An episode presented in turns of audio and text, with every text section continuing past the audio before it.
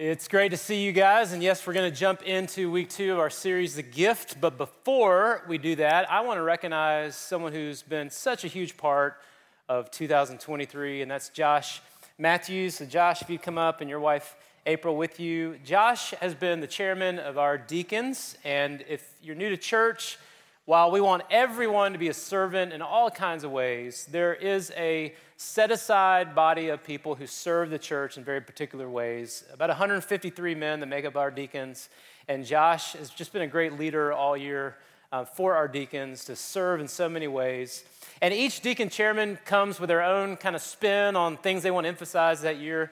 Josh is an athletic director at Pope High School. Shout out to Pope High School, any Pope people? Um, yeah, a couple people. Uh, so, yeah, and, uh, and Josh brings that kind of element of sports and leadership and love for Jesus.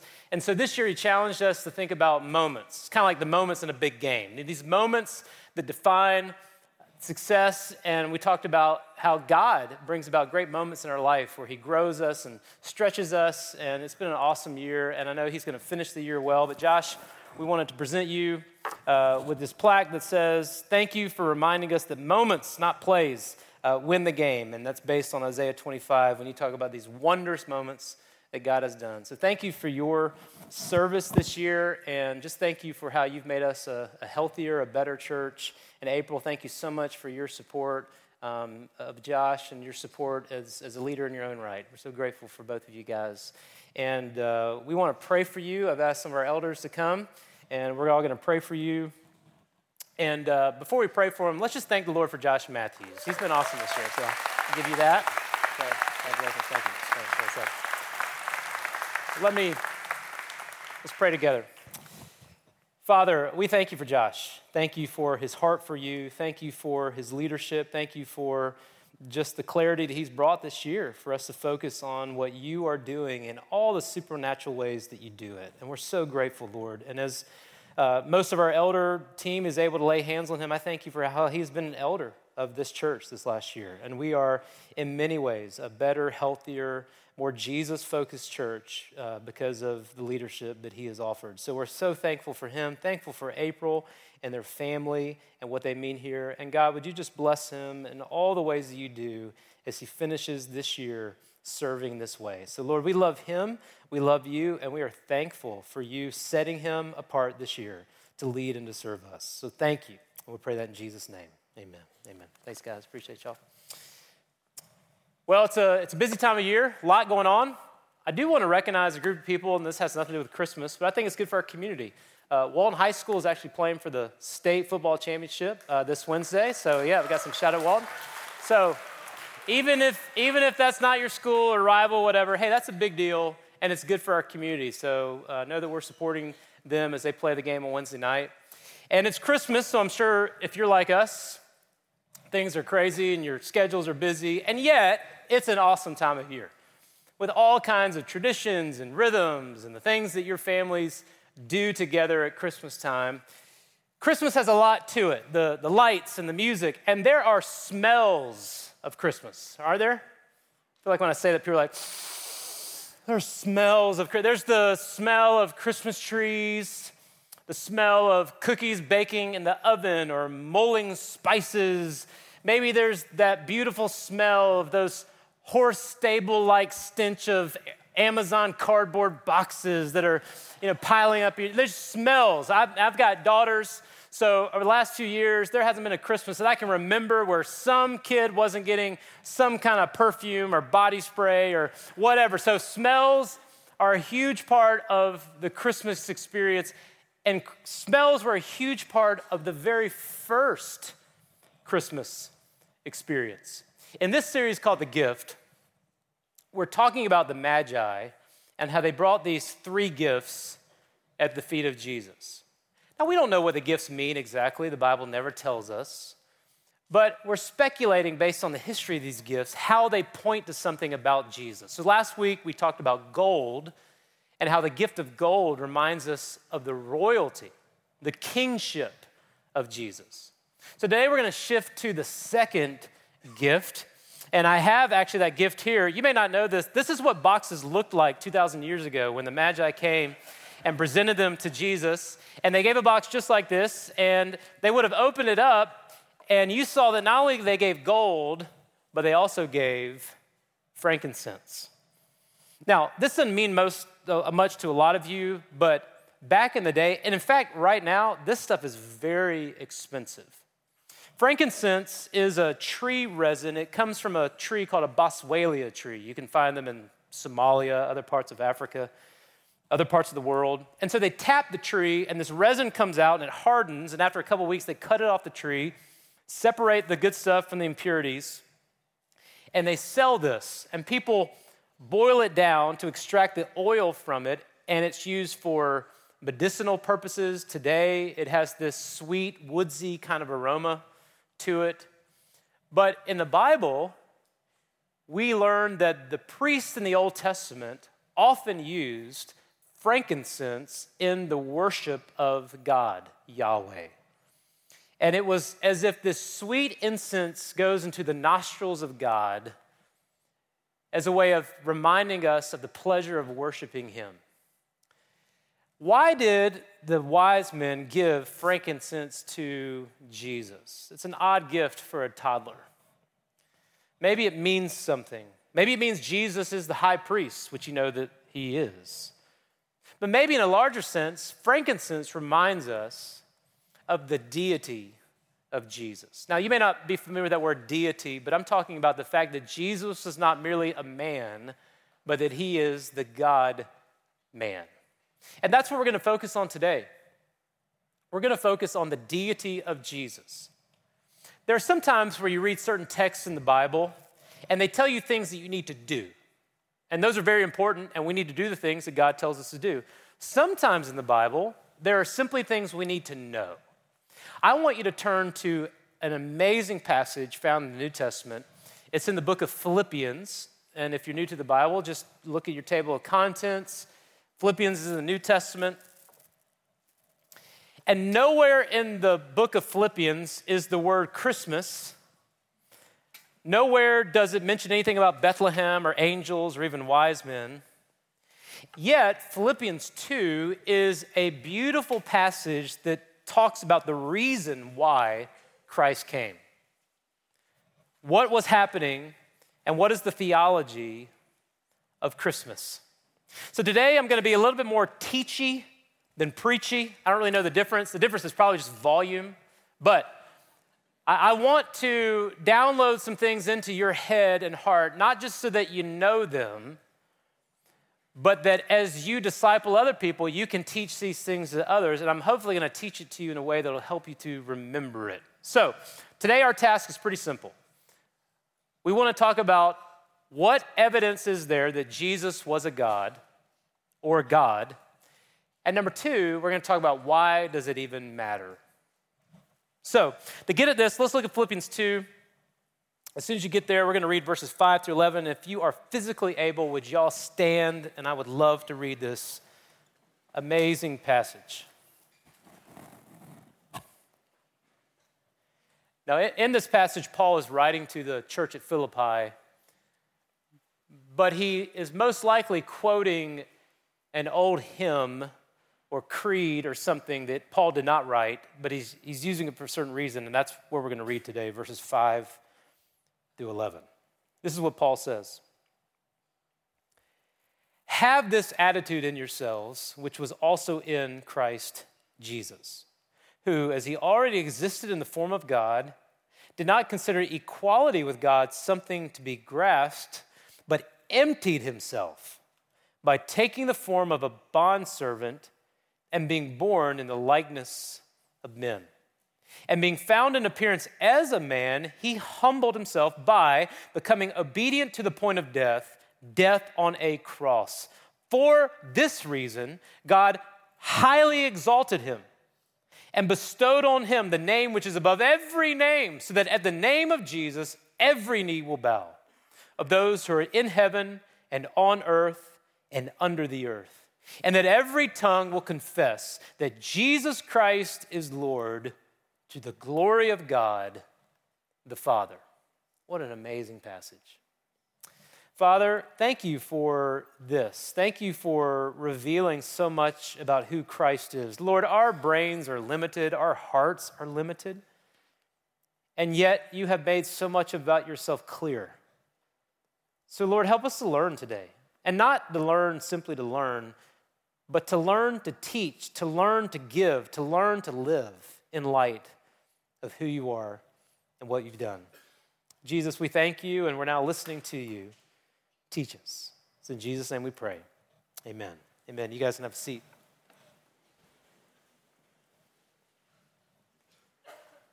The reason Paul brought up this hymn is to teach the church of Philippi to serve one another. Apparently, there were some people not getting along at this church, and he uses this ancient hymn as a way of saying, hey, look at how Christ, in humility, served others and God exalted him. In fact, here's a visual depiction of the text we just read. You can see that it starts up, goes down, goes back up again. It starts there with the glory of God that Jesus had from the beginning. His incarnation is just the theological word for when he was born in Bethlehem. He came and assumed a human body. His humiliation is his crucifixion, even death on a cross, as the text tells us. Then God exalts him, not only in the resurrection, but in the ascension. And then now he is worthy of adoration for everyone, all human beings. And every tongue will confess, every knee will bow, as we just read. Now, we're not going to look at this text verse by verse in that order, but I think this text says so much about who Jesus is. And I want to teach this to you in a way that I hope will be memorable to you. It was something I learned years ago in a book called Putting Jesus in His Place and it talks about evidence for why Jesus is God. And the uh, acrostic it uses is hands H A N D S, hands. And so we're going to go through these five pieces of evidence, and then we're going to talk about why it matters. So let's do this. Number one, why does the text say Jesus is God? Well, number one, it's because Jesus shares the honors, the honors due to God. You may not think about honor a whole lot, but honor was a very important value in the ancient world. Unfortunately, honor has decreased so much that we don't think about giving honor to the people who deserve honor. But back in the ancient world, honoring those who had a higher status than you was a very important part of life. We learned that the Magi, when they came to Jesus, they get on their faces on the ground and present gifts to him as a way of honoring him. To honor God means to confess and live in light of his exclusive status as creator, sustainer, sovereign king of all the universe. And this hymn in Philippians 2 says in verse 9 that God exalts him, bestows on him the name above every name. Why? Verse 10 that at the name of Jesus every knee will bow of those who are in heaven and on earth and under the earth, and that every tongue will confess that Jesus Christ is Lord. This is a radical statement saying that Jesus Christ deserves all the honor that we give to God. Now, if you're a follower of Jesus today, you're thinking, well, of course, we do that all the time. But imagine how radical that was for people, particularly Israel, who thought, no, there's one God. And now this Jesus comes along and says that he is God? That's blasphemy. In fact, why do they put Jesus to death? They put him to death, humanly speaking, because they thought he was a blasphemer, claiming to be God. No one does that. But Jesus claimed that he is God and that he should be honored as God. John 5 says it like this The one who does not honor the Son does not honor the Father who sent him. There is no divide between the honor due to the Father and the honor due to the Son. If you do not worship the Son as God, you dishonor the Father as God. A quote from John Stott, who I quote all the time. He's kind of a hero of mine. My kids are always like, Why do you keep quoting John Stott? Because um, I want to, and I can. So he says this He says, Nobody can call himself a Christian who does not worship Jesus. To worship him, if he is not a God, is idolatry. To withhold worship from him, if he is, is apostasy. Jesus is worth all the honor that we give to God. And we see text after text in the New Testament that says this. 1 Corinthians 1 2, Paul describes Christians as those who in every place call on the name of our Lord Jesus Christ, both their Lord and ours. How do, how do we honor Jesus, practically speaking? Well, we glorify him. We worship him. We fear him. We pray to him. We sing songs to and about him. We love him. We obey him. Why do we do these things? Because he is God. Jesus shares the honors due to God. Number two, this is the A, Jesus shares the attributes of God. The attributes of God. There's a story told of a grandmother who was watching her granddaughter draw this little picture. And she said, Sweetie, what are you drawing? And her granddaughter looked up to her and said, I'm drawing a picture of God. Her grandmother said, Oh, but honey, no one knows what God looks like. To which she replied, They will now. well, though no human picture could do that, Jesus is the revelation of God. And he shares the attributes of God. Now, there are in his humanity things that Jesus shares with humans, like love, humans can love, faithfulness, humans can be faithful, though we're not perfect at it. But there are certain attributes that humans cannot share with God that only Jesus can, like his omniscience, his all powerfulness, his omnipresence, his eternality. These are things that Jesus shares with God because he is the revelation of God. John 1 says it like this No one has seen God at any time. God, the only Son, who is in the arms of the Father, he has explained him. Now, what does this text tell us about who Jesus is? Well, right in verse 6, it says something pretty stunning a lot of people never thought about. My translation says, Who, as he already existed in the form of God. Let's just stop right there. Already existed. That's actually a present participle. He is existing, is a way of, of saying that. This is the hymn's way of saying that Jesus has always existed. It's not as though there was God for a long time by himself, and then somewhere along the way he changes his mind, and then he says, All right, I'm going to let myself be born in Bethlehem as Jesus, and then now we add Jesus to the Father, and then later the Spirit comes. No, the Bible teaches us that long before God ever said, Let there be light, he existed as a triune Godhead Father, Son, and Spirit. Jesus Christ has always been. Why? Because God has always been. Jesus is literally older than dirt, literally. And you may not know this, but Jesus helped to create that dirt. Sometimes we don't think about the fact that Jesus was involved in the creation of the world. This is what Colossians 1 says. And speaking of Jesus, it says, For by him all things were created, both in the heavens and on earth, visible and invisible, whether thrones or dominions or rulers or authorities. Listen to this. All things have been created through him and for him.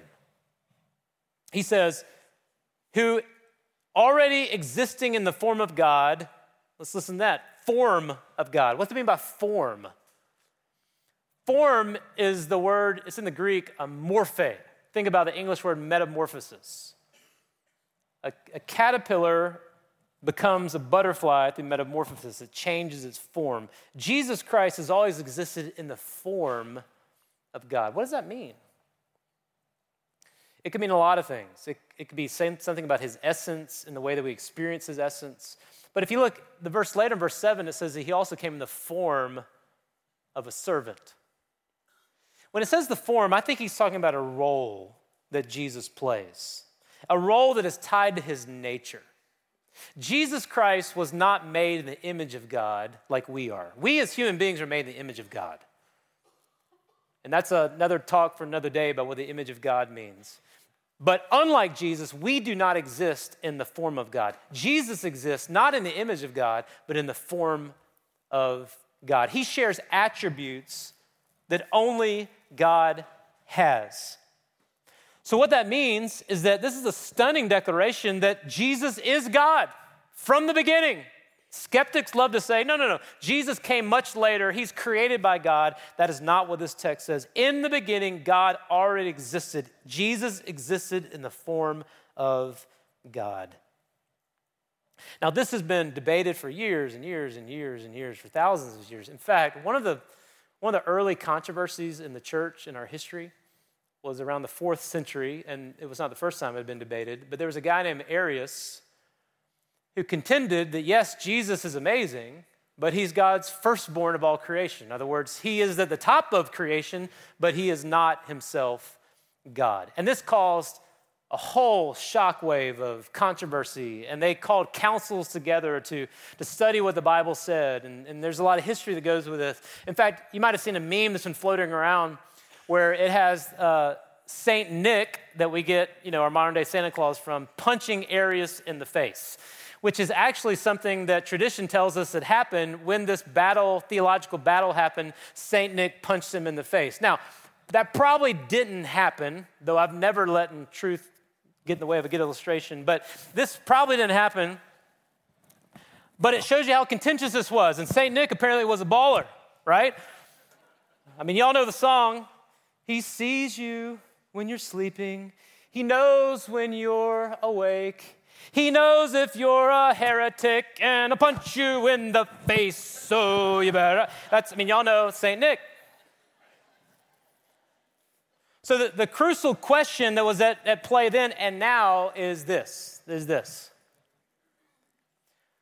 Was Jesus a man through whom God was revealing himself, or was Jesus God revealing himself as a man? And the answer biblically is the latter that Jesus was the God man. In fact, this actually debate uh, draws a dividing line between us and other religions. Many, like Islam, that respects Jesus as a teacher, as a prophet, but would never believe that God could somehow condescend into a human body to come to us. And yet, that is at the heart of the gospel. Jesus shares the attributes of God. All right, so we got honors, attributes. Y'all with me? Everybody okay? All right, I know, we're, I know we're diving deep here today. Number three, he shares the names. That's the end part. When we're doing hands, H A N D S, honors, attribute, names. He shares the names of God. Why, why do we name the children, our children, the names that we give them? Well, different reasons. Sometimes it's a family name. Sometimes we just like the name. Sometimes we look at the baby and think we'll name, I'm like, you look at a baby and think, you look like a clump of dirt. We'll name you Clay. That'll be a perfect name for you. well, it's a great name. We, we give names for all kinds of reasons. But in the Bible, names have really important significance. And when this text talks about the name, is talking about something so much greater than just something that sounds neat. Notice in verse 9 of Philippians 2. Do you see it? For this reason, also God highly exalted him and bestowed on him the name which is above every name. Now, Jesus shares the names associated with God. Here's a few examples. Matthew 1, Jesus is called Emmanuel, God with us. John 1, Jesus is the Lamb of God. Revelation 22, Jesus is the Alpha and Omega. Matthew 27, Jesus is the King of the Jews. Isaiah 9, we just sang this. Jesus is our wonderful counselor, mighty God, everlasting Father, Prince of Peace. John 6, Jesus is the bread of life. And John has a whole number of the I am statements that Jesus said about himself. Isaiah 59, Jesus is our Redeemer. 1 Peter 2, Jesus is the living stone. But the question is, what name is Philippians 2 referring to? Is it the name Jesus? Is that the name? Name that's above every other name? I think what he means by the name that is above every name is not Jesus, though of course Jesus is a special name. It's the title given to him in verse 11, where it says that, at, that every tongue will confess that Jesus is what? Lord. That's the name. The name that is above every name is the fact that Jesus Christ is Lord. Now, when we think about Lord, you might think about in some English history when we had lords and ladies and, and all that kind of thing. But Lord in the Bible is, is in essence the, the same word as the covenant name for God, Yahweh. To call Jesus Lord is to call Jesus Yahweh. It is the name that Jesus shares. That is the name that is above all names. It is calling him Lord. And Lord applied to Jesus throughout his whole ministry. John the Baptist preached, Prepare the way of the Lord. One time, Jesus was asleep on a boat, and his disciples, in the midst of a bad storm, came up and said, Lord, save us. Jesus warned of those who said, Lord, Lord, and yet claimed to do miracles but disobeyed him in their hearts. Stephen was being stoned to death, and he twice called upon Jesus as Lord. Paul said in Romans, If you confess with your mouth that Jesus is Lord and believe in your heart that God raised him from the dead, you will be saved. In Revelation, and on his robe and on his thigh, he has the name written King of Kings and Lord of Lords. Jesus Christ shares the very name of God honors, attributes, names. What's the D? Jesus shares the deeds that God does. The deeds. Our belief in the deity of Jesus does not merely rest on his title as Lord, but it is substantiated on what we see him doing, his acts, his deeds. Jesus said himself in John chapter 5 Truly, truly, I say to you, the Son can do nothing of himself unless it is something he sees the Father doing. For whatever the Father does, these things the Son also does in the same way. When we read the Bible, the New Testament in particular, what do we see Jesus doing that are the deeds reserved for God? Well, several. We already read one Jesus is the creator as seen in John 1 and Colossians 1.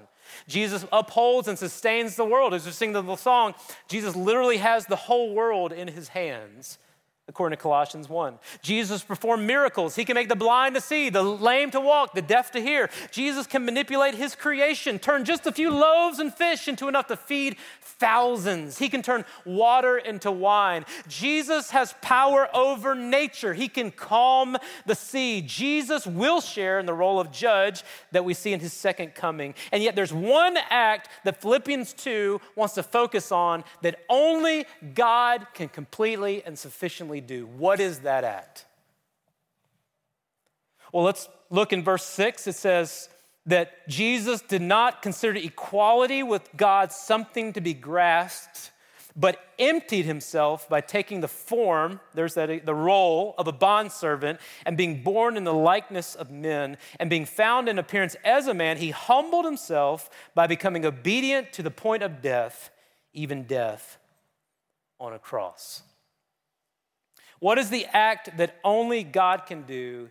It is to redeem and save sinners like you and me. And I love the way it talks about how Jesus does this. He said that he did not consider equality with God something to be grasped. Now, people have debated that over years and years, and it's worth way more time than we have to give it this morning. But the word grasp is, I think this is the only use of it, and it's something like seize, to, to hold on to. Let's say that you're a woman, you got a purse, you're in a bad part of town, and you feel unsafe, you probably grab onto that purse, you snatch onto it. It's to hold on to something that you already have. Jesus Christ had every right to hold on to his godness and all the honor and privileges worth that. But in an act of humility to die on the cross for you and for me, Jesus, in essence, gave up his right to all the glory and privileges due him as God. He did not seize on, grasp on to that godness but gave it up in humility. Interesting, by the way, to contrast Jesus with Satan and Adam. Neither of them were God and yet tried to become God, to grasp onto godness. Jesus Christ already was God, and he released it in humility and service that we might be saved. He humbled himself by becoming obedient to the point of death, even death on a cross. And this is the point. I think people love Christmas because who doesn't love a sweet, cuddly baby? And there's a lot of people who come to church at Christmas time. In fact, that may be you. And, and I want you to hear this. We love you're here. I mean, I don't know why. Maybe you're here because you're in town and your family's like, man, come to church with me. I'd love you. And that's, and that's great. Or maybe you're asking questions. Maybe a friend invited you. I don't know why you came. I love that you're here. But there's a lot of people who come to church only at Christmas. And one thing I just want to say to you, you may not know this because you only hear the Christmas story every year, but Jesus actually grew up. Like, you may not know that. Like, he got older and he did stuff, he did other stuff besides being born. And the supreme act that Jesus did for us was to die on the cross for our sins. You cannot talk about the cradle without also connecting it to the cross. In the old Hark the Herald Angels Sing, which I think is the perfect song for this text, it says, Hark the herald angels sing, glory to the newborn king, peace on earth and mercy mild, God and sinners reconciled. You can't have the cradle without talking about the cross. Without the cross, there'd be no forgiveness. Without the resurrection, there would be no eternal life. Jesus shares in the honors of God the attributes of God, the names of God, the deeds of God. What's the S? Jesus shares the seat of God's throne. Last year, when we studied the book of Hebrews, remember that, we talked about this word that describes Jesus sitting beside God the Father. And the word is his session. That Jesus Christ ascended and he sits down at the right hand of the Father. And this is why the end of this hymn, in verse 9 through 11, says, Not only has the name above every name, not only will every tongue confess that Jesus is Lord, but they will do it to the glory of God the Father, that he is exalted and sitting right now at the right hand of the Father. Which begs the question what is Jesus doing right now? I mean, we, we should beware that we only talk about Jesus in the past tense. And sometimes we do that, right? Like Jesus died for my sin. Jesus died on the cross 2,000 years ago. Jesus taught, it's all past tense, stuff he did. But the question is, what is he doing? Do you know the answer to that?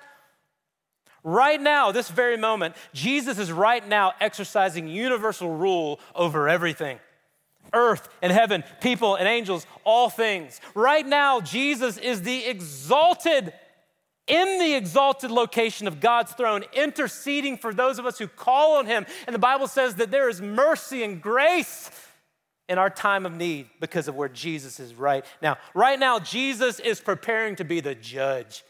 And Paul tells us that every single one of you and me will have to appear before the judgment seat of Christ.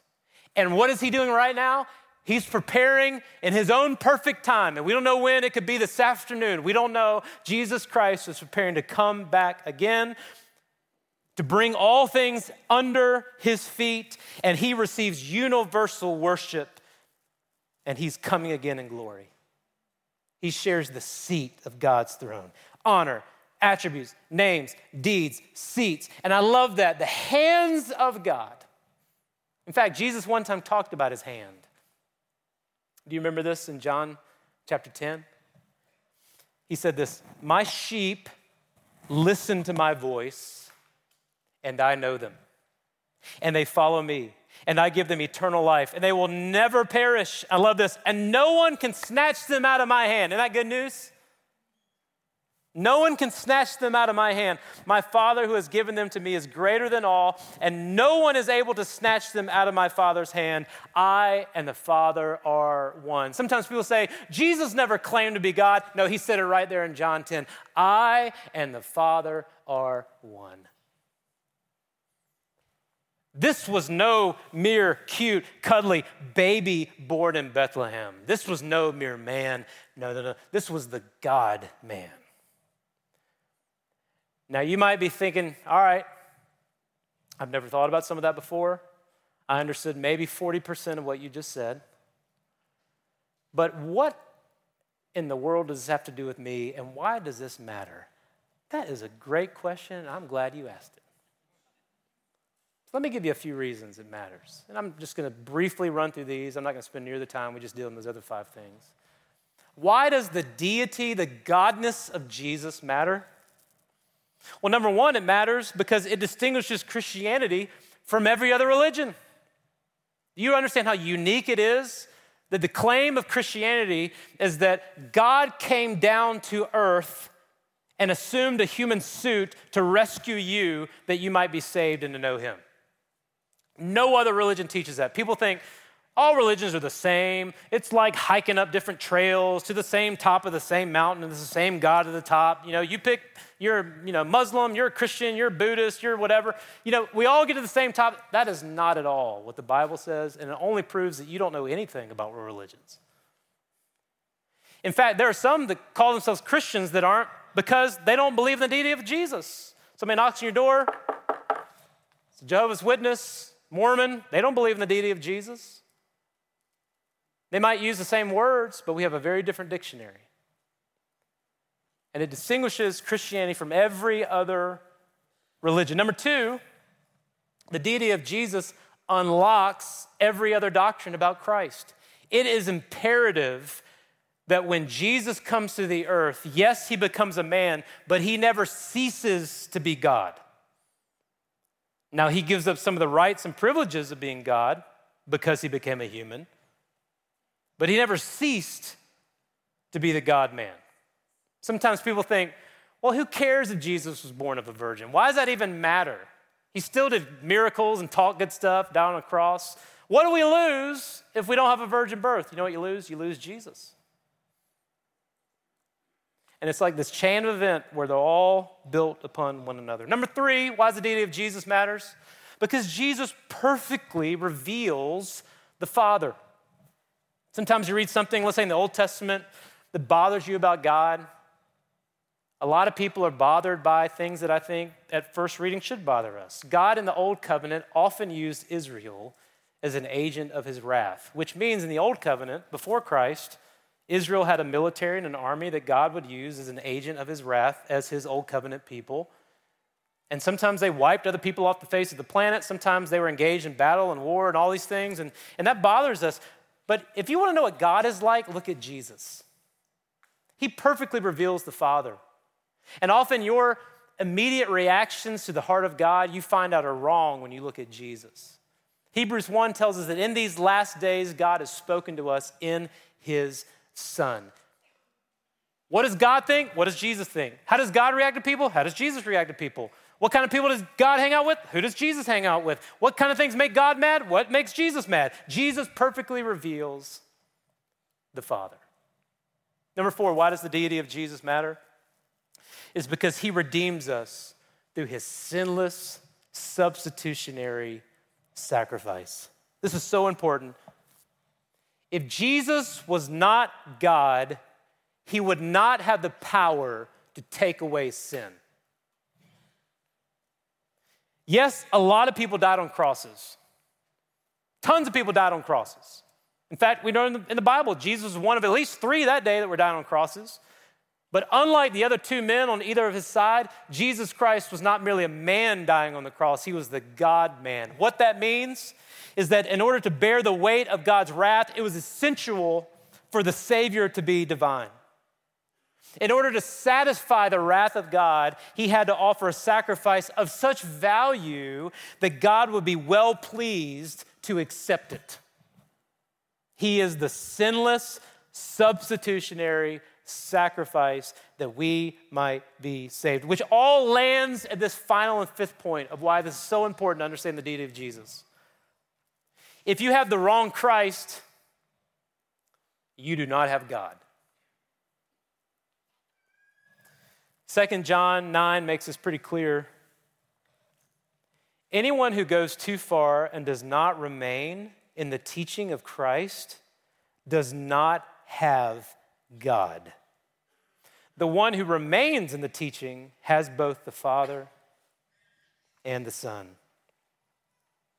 I hope this isn't just some kind of esoteric, theological, isn't that interesting kind of a discussion today. I hope that you're realizing that there might be a lot of people here today who are like those who Jesus said, You say to me, Lord, Lord, like you're using the title of Jesus as God, but you're not actually believing in the right Christ. And if you have the wrong Christ, you don't have God. And so, our heart and prayer this Christmas season is that you would do what we read in Romans 10 that if you confess with your mouth that Jesus is Lord and you believe that God raised him from the dead, you will be saved. And that's our heart and prayer that you would be saved by confessing Jesus is Lord and believing in your heart that God raised him from the dead. Have you done that? Have you moved from darkness to light? Have you allowed God to come into your life and to change you, to change your wants, your desires? That's what happens when you get saved. It's not like everything changes immediately, but God comes into your life with His Spirit and He just starts to change you and your wants and your desires, and He grows you, and you're His child, and you walk with Him. And I wonder if right now the very miracle of salvation is happening this morning when someone's saying, God, I believe and I receive the salvation because of what you, the God man, have done for me. Maybe a lot of you just to be reminded today, you've been Christians for years and years, just the beauty of Jesus, the glory of Jesus. And we worship a God. Let's pray to that God. Father, we love you and we thank you for the beauty of Jesus and the glory of Jesus. We thank you that you're no mere man, but you are the God man. Lord God, if there's anyone here today who needs to confess with their mouth that you are Lord and believe in their heart that you have raised, been raised from the dead, Father, would you save them? Would you call them? Would you, Lord, put your spirit inside of them and do the miracle that only you can do? God, for the rest of us, would we live our lives as though you are God? And that, Lord, you hold this world in your hands. Father, we love you. We thank you. It's in Jesus' name we pray. Amen.